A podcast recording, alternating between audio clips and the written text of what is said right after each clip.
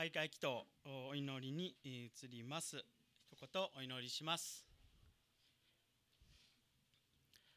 愛する恵み深き天の父なる神様あなたの皆を心から賛美します。あなたはあこの世界すべてのものをあなたがあ創造主です。あなたがそのすべてを維持されています。すべてはあなたのものです。そのあなたによって私たち救われ買い取られそして永遠の命という希望を与えられていることを感謝します。この1週間それぞれいろんな道を通ってきます。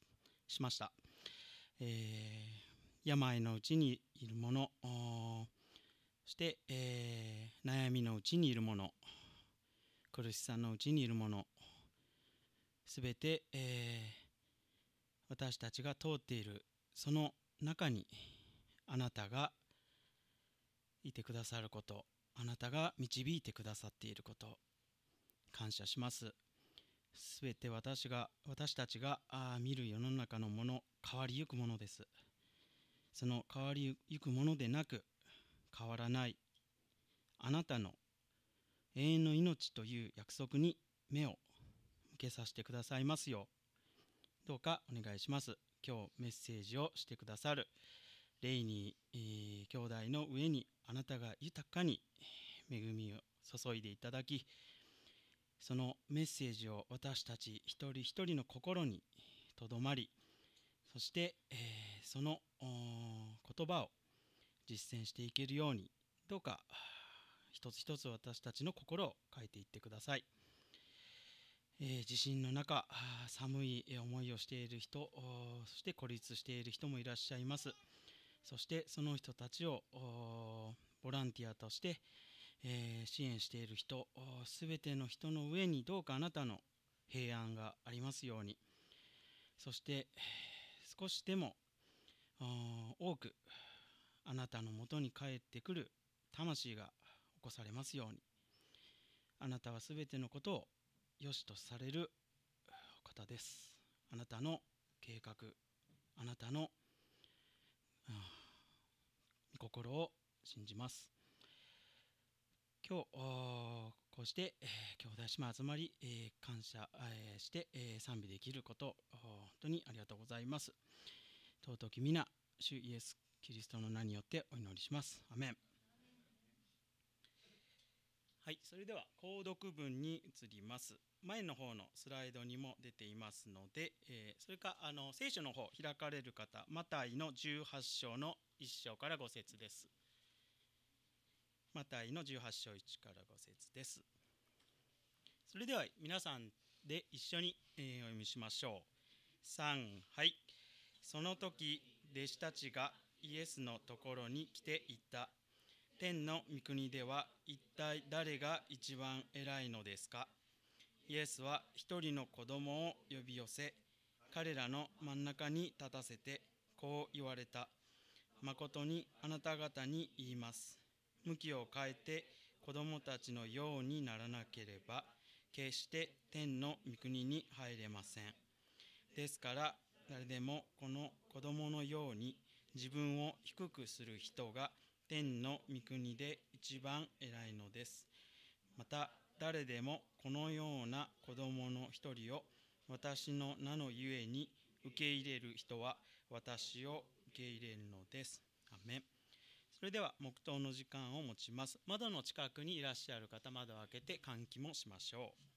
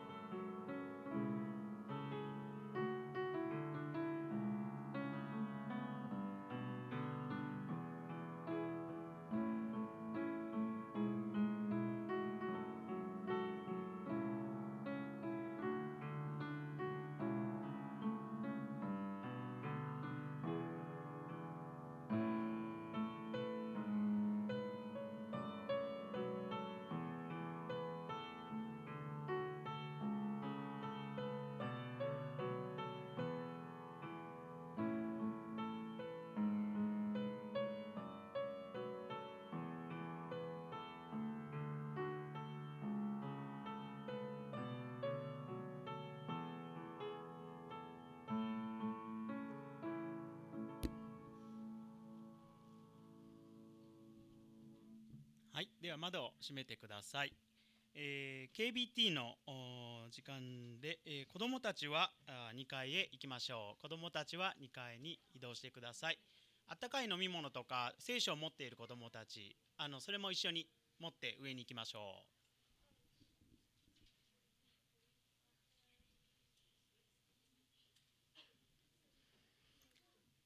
はい、それでは聖書朗読の方に移ります。今日の聖書箇所は使徒の働き2章の42節使徒の働きの2章の42節です。お読みします。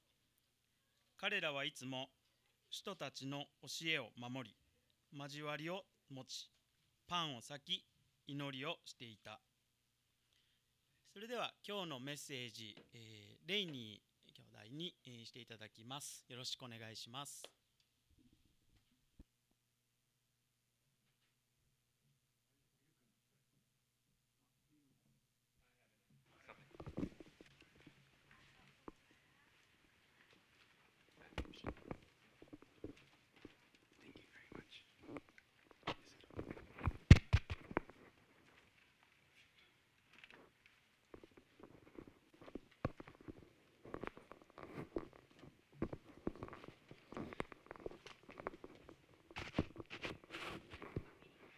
け方がいつも難しいね。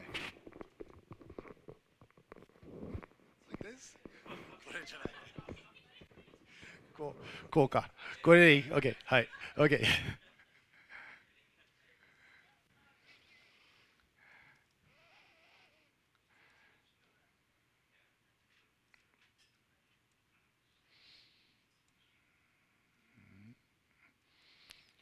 ごめんなさい。ちょっと待ってください。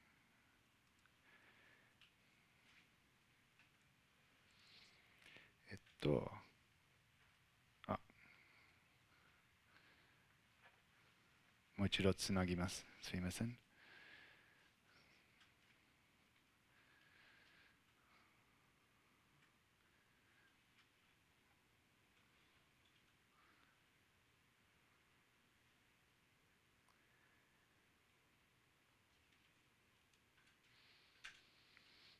はい。画面共有します。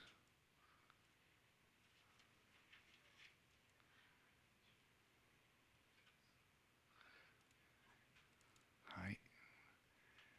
大丈夫でしょうか？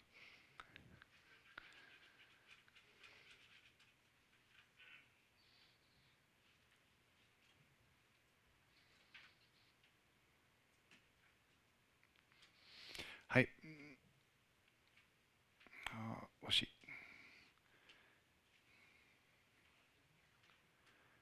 Hide panel はい。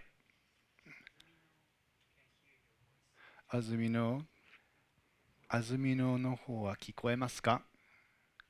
大丈夫でしょうか？聞こえてます。大丈夫です。よかったです。ありがとうございます。はい。改めて皆さんおはようございます。また一緒にいられて特権です。あ素晴らしい賛美も一緒に経験して、あの交わりも楽しみにしてますので、今日よろしくお願いします。えっと、今日は、えっと、前回からの続きで、えっと、続けて、使徒の働き2章42節にとどまってますが、その中で、その中で、えっと、あフェロシフェロシップと書いてあるけど、そうじゃなく、あ、あ、違う、パワーポイント。ちょっと待って、あ、大丈夫ね。ごめんなさい。この部分書いてないんですけど、えっと、第3です。えっと、で、祈り。というテーマです。祈りというテーマになります。えー皆さんで、えー一緒に読んでくだされば嬉しいです。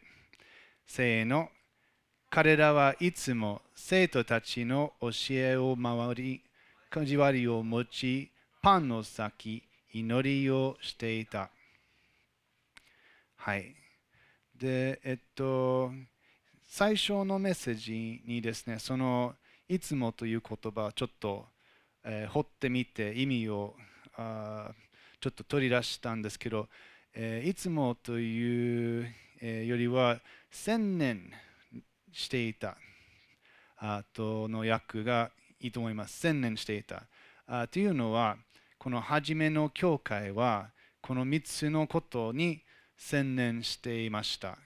他のことを無視して、他のことを最優先にして、この3つのことに専念していた。でその3つのことは何かと聞けば、えー、教え、祈りあ、交わりと祈りでした。で前回学んだのは交わりでした。交わりの大切さ。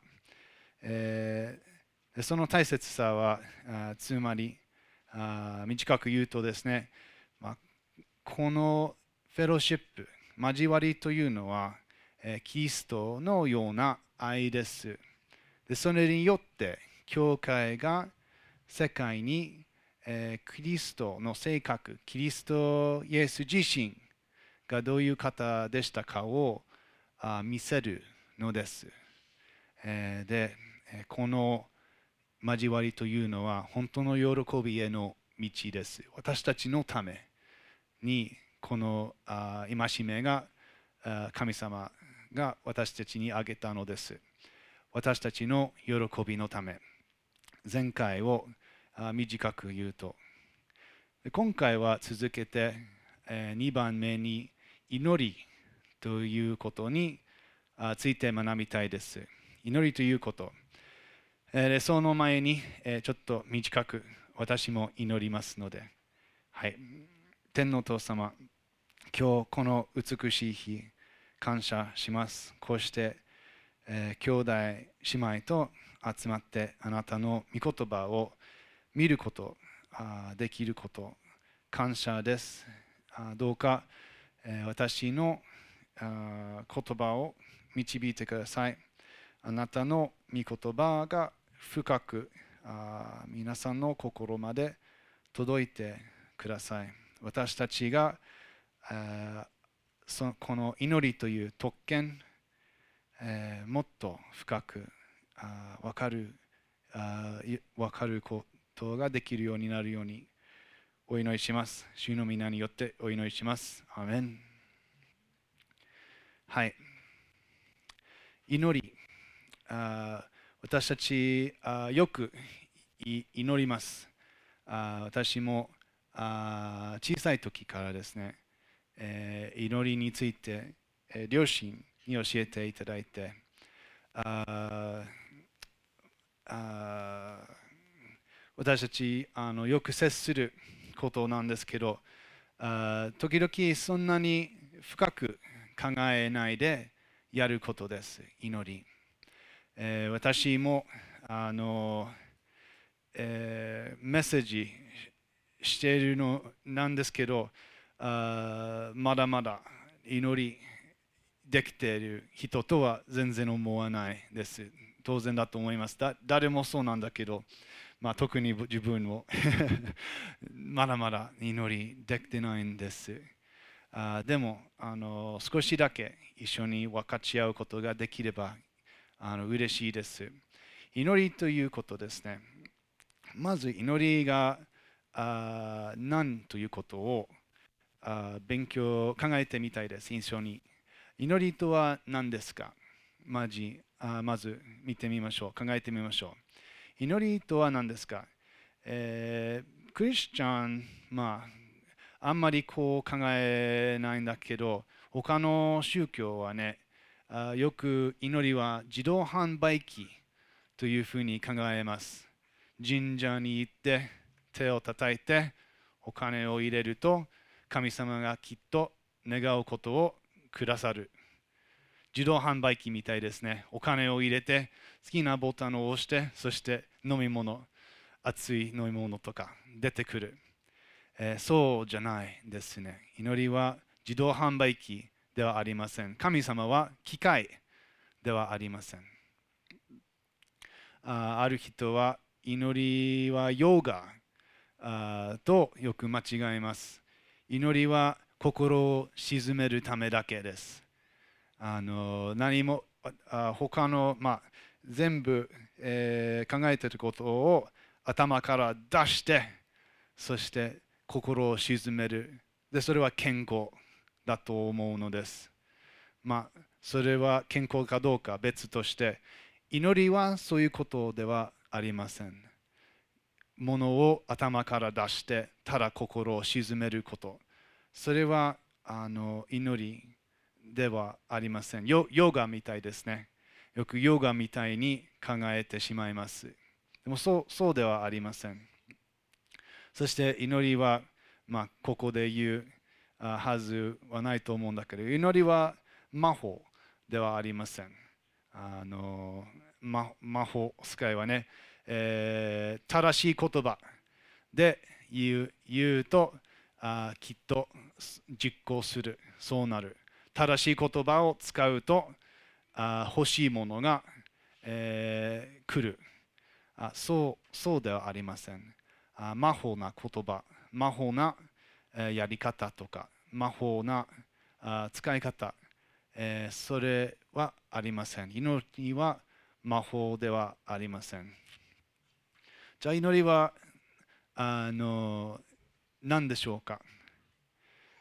祈りというのは、えー簡単に言うと神様との会話です。祈りというのは神様との会話です。祈りは、まあ、願い事感謝とか賛美を含めていますがもともと何かといえば会話です。で私たち祈るときはですねよくあ目を閉じたりあ,、まあ、ある人は天国にあ顔を向いてあげる。あげたりしますね。それはクリスチャンとして分かってるなんですけど意味分かってるなんですけど時々ね未信者の方には変に思われるかもしれない、で子供たちにもあのね、説明することがいいことです。どうして目を閉じるとかどうして、えーねまあ、子供たちはね手を折るとかあその理由は単純にそれも単純に説明することできます、えー私たちは神様と同じ場所じゃないからです。神様は天国です。私たちが地上です。だから顔と顔当然話すことはできない。だから集中のために目を閉じたり集中のために手を合わせたりします。でも意味は変わらない。祈りは神様との会話です。私たち祈るときは神様と話をしてます。でそれをイメージできるように、えっと、アブラハムの話を差し上げます。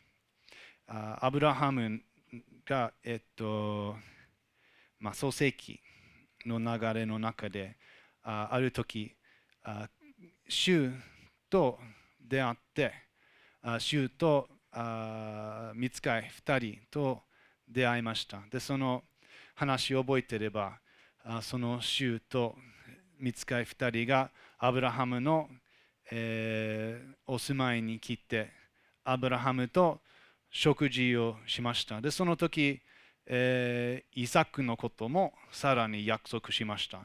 この後1年あ息子が生まれるというのを約束しました。そのすぐ後に18章創世記18章に、えーソドムの話が出てきます。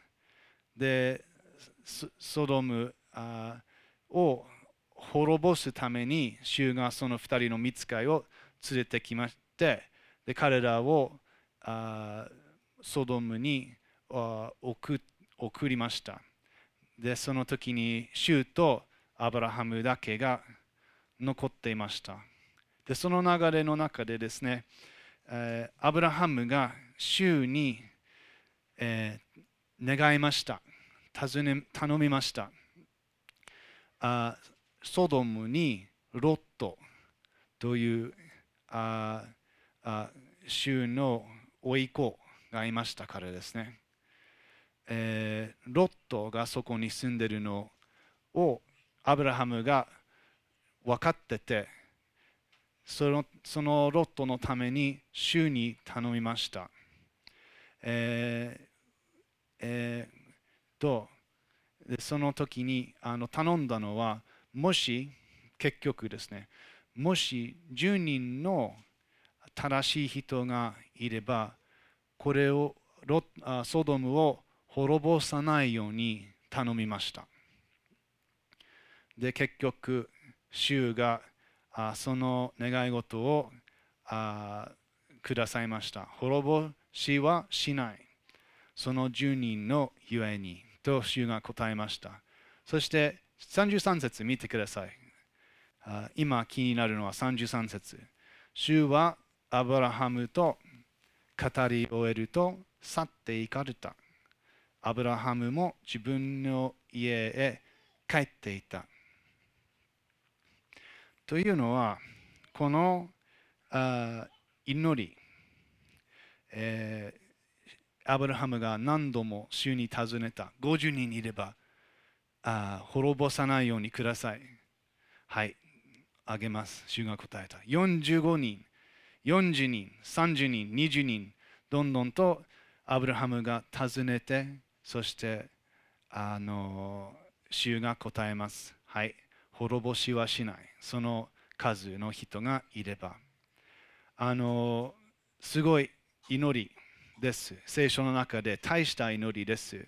の最後、その説見ると、アブラハムはどういうふうに祈ってたのですか？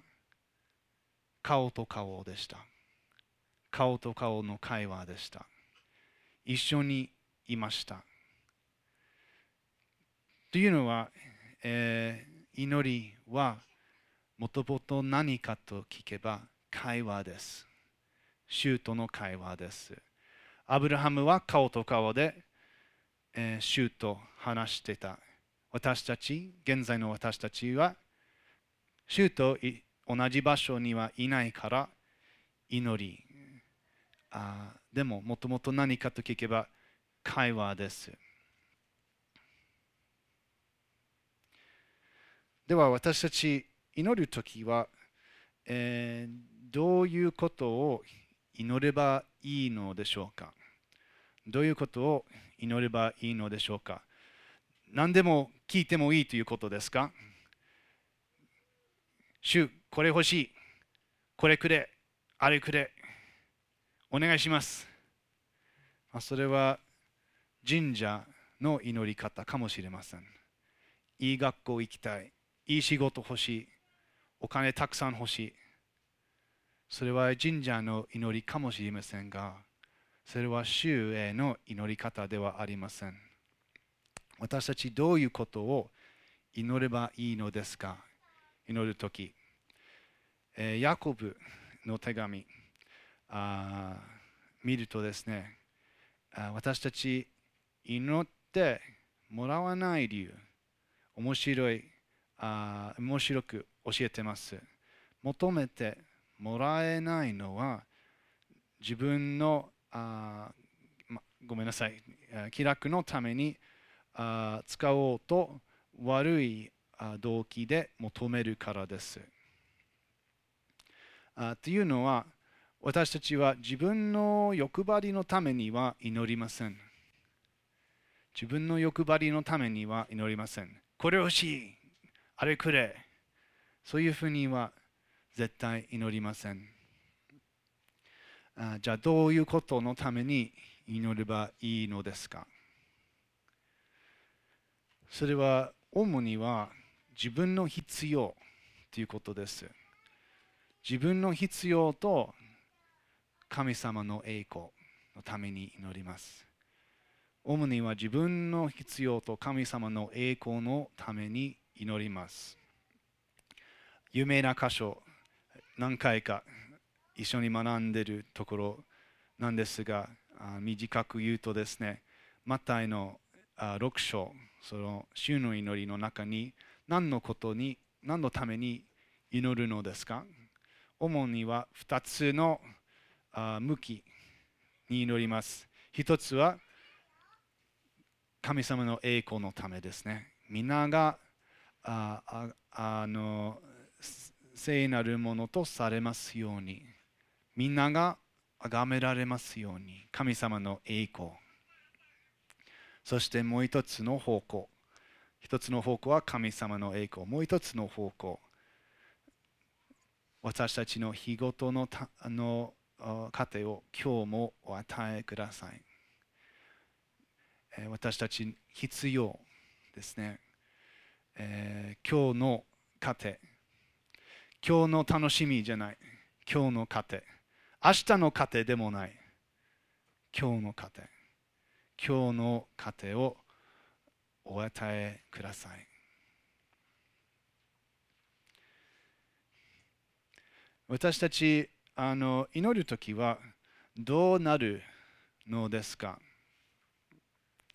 あの今までのことを考えてみるとですね、えー、あるあるあのまあある反応はですねあ失望するあことですもう意味ないんじゃない自分の糧神様ももう必要なものしてるんじゃないですか。えー、神様の栄光のためにしか祈れないんだ。自分の願い事祈れないんだ。どうして祈るでしょうかあ失望するあの反応はあまああり得ることです。である人たちはあのあもうここで終わりますね。あの祈りには意味がない。でもそういうことはないです。その意味をあ続けてみたいと思います。ででは私たち祈るときはどうなるのですか？どうなるのですか？でそのあ答えはですね、時々神様の計画を変えるのです。祈りは神様の計画を変えるのです。で、えっと、これはもちろんあ人間、ごめんなさい、漢字が違う。人間の見方です。あね、あの神様も,、まあ、もうあの世界の始まり、全部あ知ってて定めてるお方なんですが、私たち人間としての見方、時々神様の計画を変えるのです。これは結構すごいことなんですね。私たちが祈りによって神様の計画を変えることができます。えー、私たちが祈りによって神様の手を人間の味方として動かせます。すごいことです。でも時々あ祈りは私たち自分たちの心を変えるのです。時々私たち願っていること、欲しいこと、それは与えられません。逆に私たちの願い事、欲しいことが変わります。祈りによって変わります。えーえー、あのひ、うん、引っ張ってるみたいにですね、時々、まあ、引っ張ることによって神様のご計画を動かす。でも時々引っ張りによってそれが動かない。逆に私たちが動きます。でもどっちにしてもですね、神様がああなたの祈りを聞いて、あなたの心を安らかにする。あどっちにしても神様があなたの祈りを聞いて、あなたの心を安らかにする。これは、えーピリピ4章の6節が、えーとても美しく語ってます、えー何も思い煩わないであらゆる場合に感謝を持って捧げる祈りとあ願いによってあなた方の願い事を神様に知っていただきなさい。あそうすれば、すべての理解を超えた神の平和安があなた方の心と思いをキリストイエスにあって守ってくれます。時々、あの神様のご計画を変えるのです。時々、私たちの心が変わるのです。どちらにしても、その会話によって、私たちの心が安らかになります。あのだから私たちが祈ります。でもそそこであ終わりにあしません。そこあそこで、えっと話したいのは上手な祈り方。ではその上でどういうふうに祈ればいいのですかどうやって祈祈ればいいのですか？どうやって神様の心にかなった願い事を捧げることができるでしょうか？どうどうやって神様が喜んで聞いてまあえっと答えられる？欲しいように答えられる？祈りができる捧げることができるでしょうか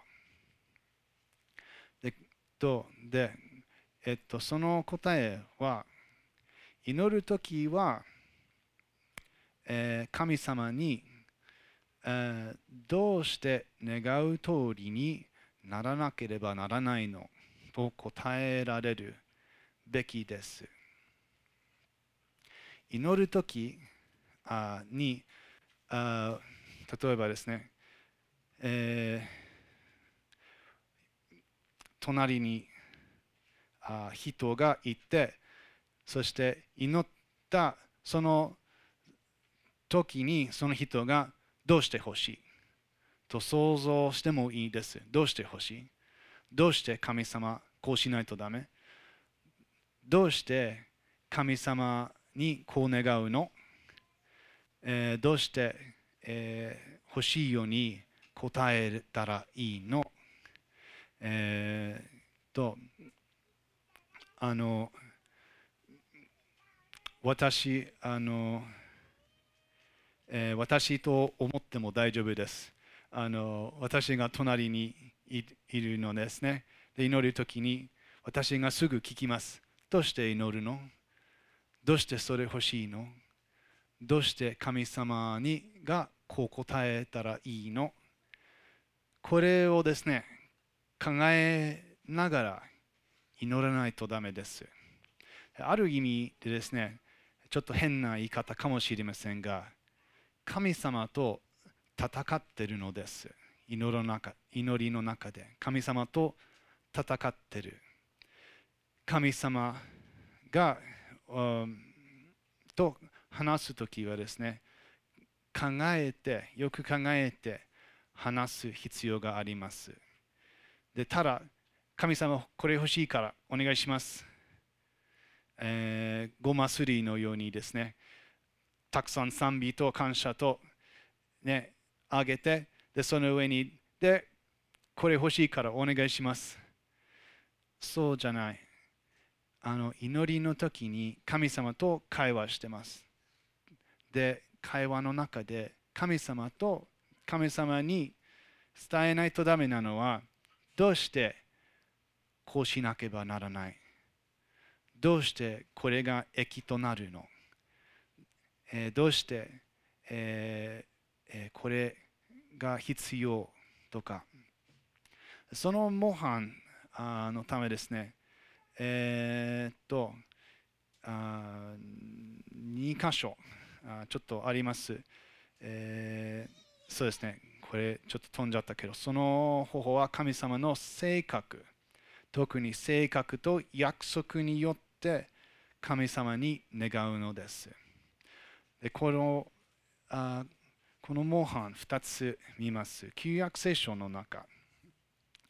えー一つはまた、えー前、ちょっと前話してた、その創世記の18章の22節と25節で、えっと、このこの祈りは私にとって特にあの面白いのです。神様がソドムを滅ぼそうとしています。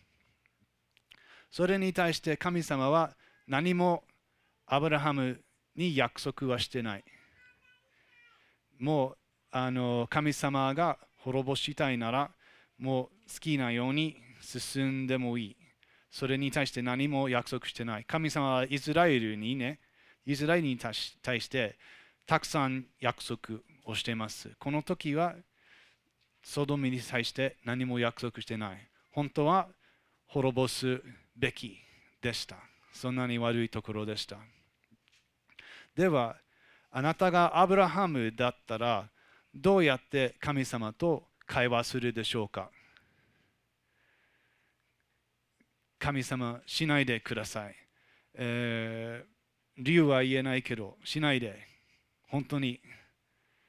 それは言えるけど、あの上手に祈ればですね。アブラハム、あなたがアブラハムだったら、どうやって上手に神様に祈ればいいのですか？私の甥っ子ロットがいるからやめてくれ。まあ、それはもう言えたかもしれない。もうそれは、えーアブラハムの欲しいことかもしれませんが、それは神様の栄光になるでしょうかそしてアブラハムの必要でもあったでしょうかちょっと考えてみると面白いですね。アブラハムはどういうふうに神様にこの時祈ったのでしょうか、えーこういうふうに祈ったのです。えー正しいものを悪いものとともに殺し、そのため正しいものと悪いものが同じようになるというようなことをあなたがなさることは絶対にはありません。そんなことは絶対にありえないことです。全地を裁くお方は公正を行うべきではありませんかアブラハムはどういうふうに頼むの？どういうふうに祈るの？どういうふうに願うの？神様の性格。神様の性格を持って、ぎゅっと持って神様と話す。あなたは正義のお方です。あなたは全地の救救り主、全地の裁き主。あなたは良いお方。あなたはこうするべきではありませんか正義を行うべきではありませんかとアブラハムが祈ります。神様の性格を手でぎゅっと持って祈ってます。あの面白いですね。何もそれしかなかった。アブラハムこの時。それしかなかったんですけど神様の性格。あなたは良いお方。あなたは正義なお方。それをぎゅっと持って祈りました。もう一個の模範。出エジプト。32章の11節から14節、えこの話、えはですね、えイスラエルがシナイ山にあーあー泊まってた時です。その話。でその10回を神様から聞いた後の話。10回を聞いて、えイスラエルがあよし行います。とと言ってそしてモーセがまたシナイ山に上がっていきました。でモーセがそこにいるときにイスラエル人、が上がってアロンアロンと話をしてそして金の、子牛の偶像を作りました。もうすぐに作ってしまいました。彼らが、えそれを立てて、えーえっと、お祝いをしたりこれこそ、エジプトから救い出した私たちの神だと言いました。あすぐすごいあすごい罪でした。聖書の中で一番まあ優れた罪の中でした、えで神様がそれをあそれが分かって、えモーセに話をかけた。早くシナイ山を下ってイスラエルと話しなさい。もうすぐに私の契約を破ったからです。で、えー神様が言うのは私がもう彼らを滅ぼすつもりです。これは歴史の中で大きいことなんですよ。イスラエルがその時滅ぼしたらあの出エジプトの後の聖書はないんですよ、えーダビデソロモンイザヤいないよ。神様の計画もこれにかかってますよ。救い主はどこから来るのですか？イスラエル。イエスはどこから来るのですか？イスラエル。これは歴史の中で大きいことですよ。でこの時にあのイエス、えー神様はもう本気にイスラエルを滅ぼそうとしてました。すぐに契約を破ったからです。でモーセはこの時に祈りをしました。神様と戦ったのです、えー11節から読み始めますね。出エジプト32章の11節。しかしモーセは自分の神主にあ嘆願していった。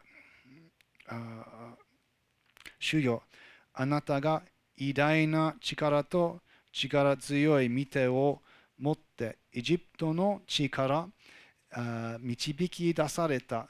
ご自分の民に向かって、どうして見怒りを燃やせるのですか？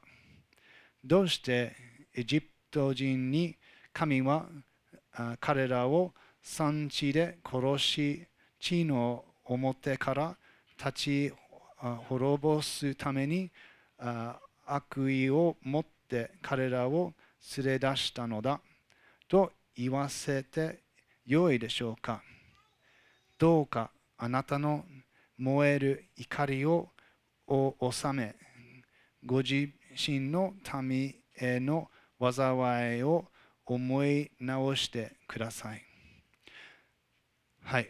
でそこで、えっと、13節見てください。あなたのしもべ、アブラハム、イサク、イスラエルを思い起こしてください。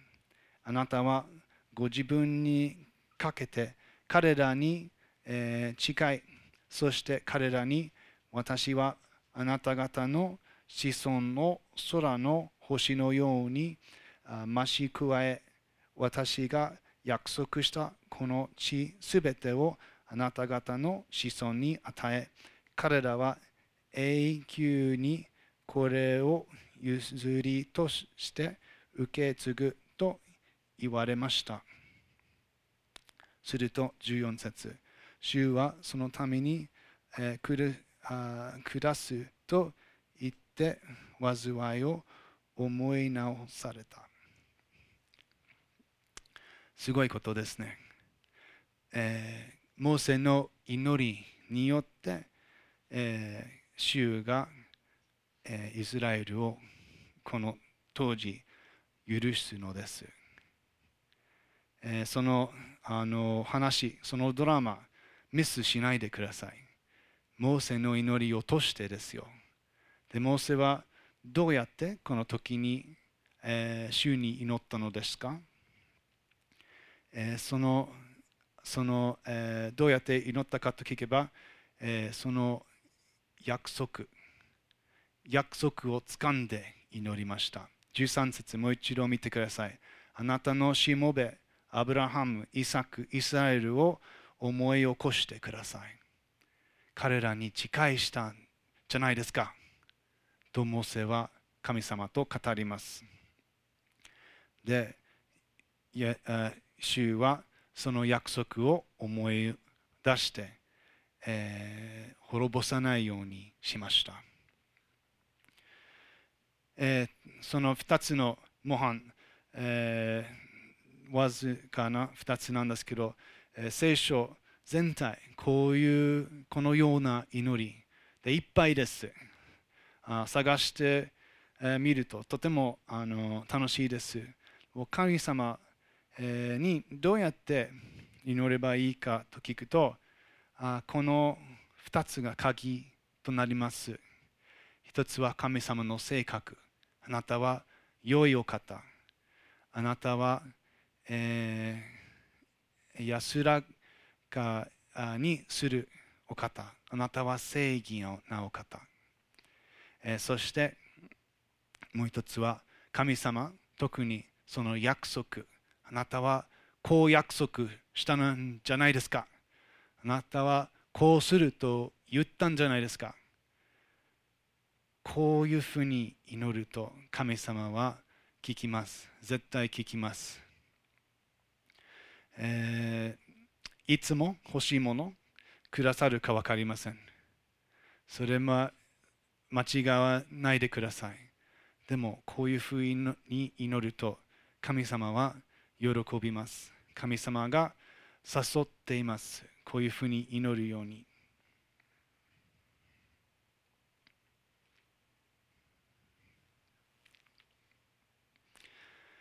あでは、えっと、あ旧約聖書で結構楽しんでますが、えーちょっと新約聖書に戻りましょう。新約聖書の、えー使徒の働き 22, 章に戻りますね。えーと、この説を学んでます。彼らは人たちの教え、交わり、パンを先と祈りに専念していたと書いてます。で、えっと、ここで考えたいのは、どうしてこの3つに専念していたのですか？他のことを無視して、この3つですね。あ教え、交わり、祈り。あ交わりは前回見ましたね。えー交わりは、ようにキリストの性格を見せるのです。キリストがどういう方を見せるのです。でそれによって、福音が広まるのです。私たちクリスチャンとして兄弟姉妹を愛するときに私たちが主の愛を世界に見せているのです。すごいことです。前回は交わりを理解、一緒に分かち合ったんですね。今回は祈りということを勉強しています。では、祈り、どうして大切ですか？どうしてこの3つですか、えーどうしてこれに専念してたのでしょうか？その答えは祈りは神様が歴史の中で動く方法です。それはあのモーセとアブラハムの祈りでもう見見てきたんですけど、えー神様が祈りを通して歴史の中で働くのです。えーそれが好きなのです。それは好きな働き方です。えーそれは、えー信玄あ早速なので信玄あ読みましょう。えー信玄の15章の8節、えー悪い者の生贄はああごめんなさい。ちょっと待って。はいすみません、えー悪いあー者の生贄は主に意味嫌われ。心のすぐな人の祈りは主に受け入られる。神様が、えー私たちの祈り喜びます。あの親みたいですね。もう必要なもの分かってる。あの朝ごはんですね。あ必要だと分かってます。であげたいと思ってるよしよね。自分の子供たちにあげたいと思ってる。必要だと分かってる。あげたいと思ってる。あでも彼らのためにですねあ時々、ま、朝ごはんじゃないけど他のものですねあのお願いしますを待つ。そのお願いします聞きたい。そのお願いします喜び喜ぶ。そのお願いしますも子供のために良いことです。お願いしますということは良いことです子供。神様も一緒です。ご計画決まってます。良いお方です。正義なお方です。約束通りに行うお方です。でも神様が祈りによって働くのが大好きです。喜びます。でその祈りによって、えー歴史の中で動くのです。神様。そういう神様ですで特に、えー私たちが、えー使徒の働きで学んでますね、えー特に神様が、えー使徒の働きの中で、えー教会の中で、えー祈りによって動くのが大好きです。えー使徒の働き、えーはどういう話かと聞けば、聖霊が、未聖霊が働く一緒です。その未聖霊が祈りによって働くのです。えーっと、大勢が、えーえーあ救われて、え4章終わりの後半にですね、えー人たちは何をするかと聞くと、主に祈ります。賛美を捧げます。えーペテロが取られて、えー牢屋に入ってた時にあの皆さんがどうしたかと聞けば祈りました。でそそれで、えー、見つかいが来て、えーペテロを、えー出しました。牢屋から出しました。えーこれは、えーえー人の働きの中でよくあの出てくるんですけど神様は祈りによって働きます。だからですね、えー祈りに専念しなさい。あ祈りに専念しないとダメでした。特にですね、えー、使徒の働きの6章。見てください。えー使徒の働きの6章に、えまたその、えギリシャギリシャ語あそうですね、えーギリシャ語の、えー使うあごめんなさい、えー未亡人ですか、えー未亡人たち。の問題が出てきた時ですね。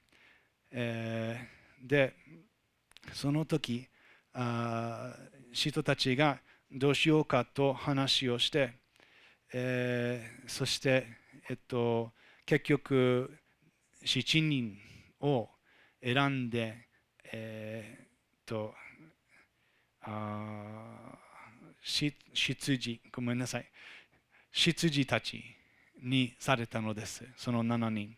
初めてあ羊という言葉が出てくるところです。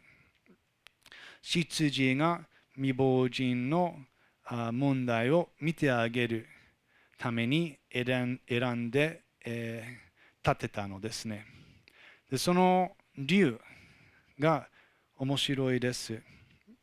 その人たちが、え、そのあ考えているうちにこう言いました。6章の、え、3節から見ましょうか。3節6章、人の働き、6章の3節そこで兄弟たち、あなた方の中から御霊と知恵に満ちた、えー、評判のあ良い人たちを7人選びなさい。その人たちにこの務めを任せることにして、私たちは、4節ですね。私たちは祈りと御言葉の奉仕に専念します。あというのは、この人たちはこんなに祈りを大切にしていました。こんなに祈りを大切にしていました。御言葉と祈りに専念します。こうしなければならない。あその理由は神様が祈りをとして教会を成長させるのを分かってました。よく分かってました。え私たち、あの、あまあ、私たち、ある人たちはね、えー、教会を成長するためにいろんな作戦、いろんな、えー、ことを考えます。それはあ悪いかあ良いか別としてとても単純ですよ。教会を成長させる方法とても単純人の働きに言うとそれは御言葉と祈りです。健全な教会欲しければそれが鍵です。御言葉と祈りです。他は最優先。他は構いません。祈りと御言葉です。もう一度最後に個人として話したいです。皆さん個人としてですね私たち私含めてよく、えー、祈るのそれをあ忘れちゃいますえー、とそれはえ、ー、と悪いと思う思わないでください。えそれはあそういうふうに思ってもあ思わなくても大丈夫です。祈りは特権です。そういうふうに考えてください。あなたは神様に祈られるのですよ。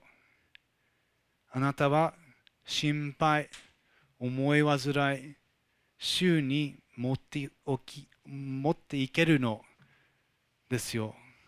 あなたは何でも主に任せるのです。でそれによって主があなたの、えー、心を安らかにする。ね、時々約束じゃないんだけど時々神様の手を動かせるのです。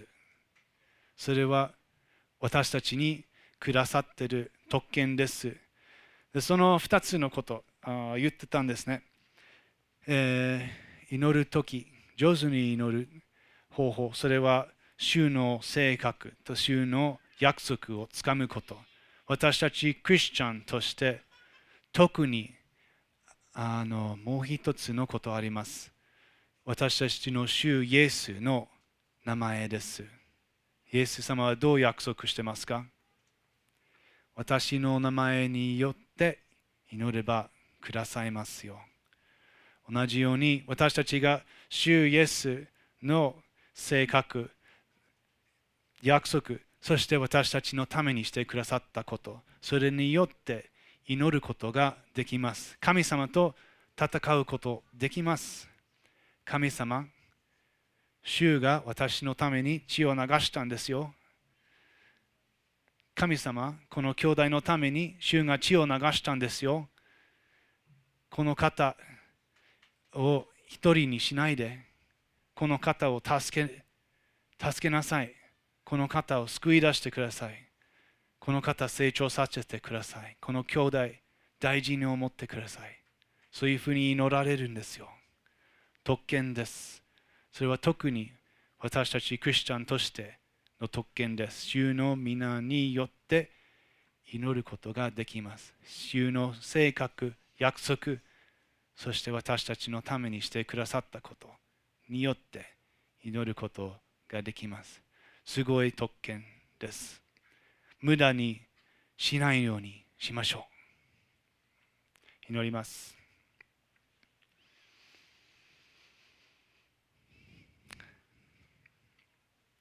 天の父様この短い時ありがとうございます、えー、聖書のわずかの部分しか見てません。でもそれだけでもあなたが私たちにくださったこの特権の凄さ理解することができました。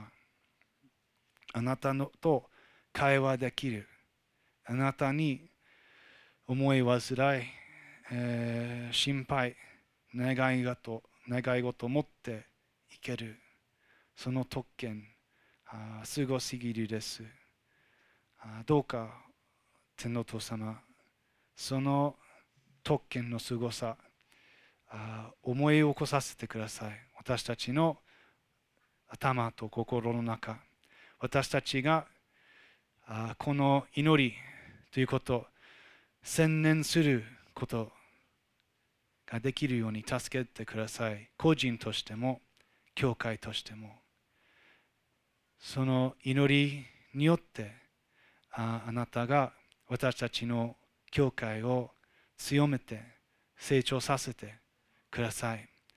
そしてその祈りあなたへの祈りあなたの栄光のための祈りと私たちの必要のための祈りそれがあなたを喜んで受け入れてください。主の皆によってお祈りします。アーメン。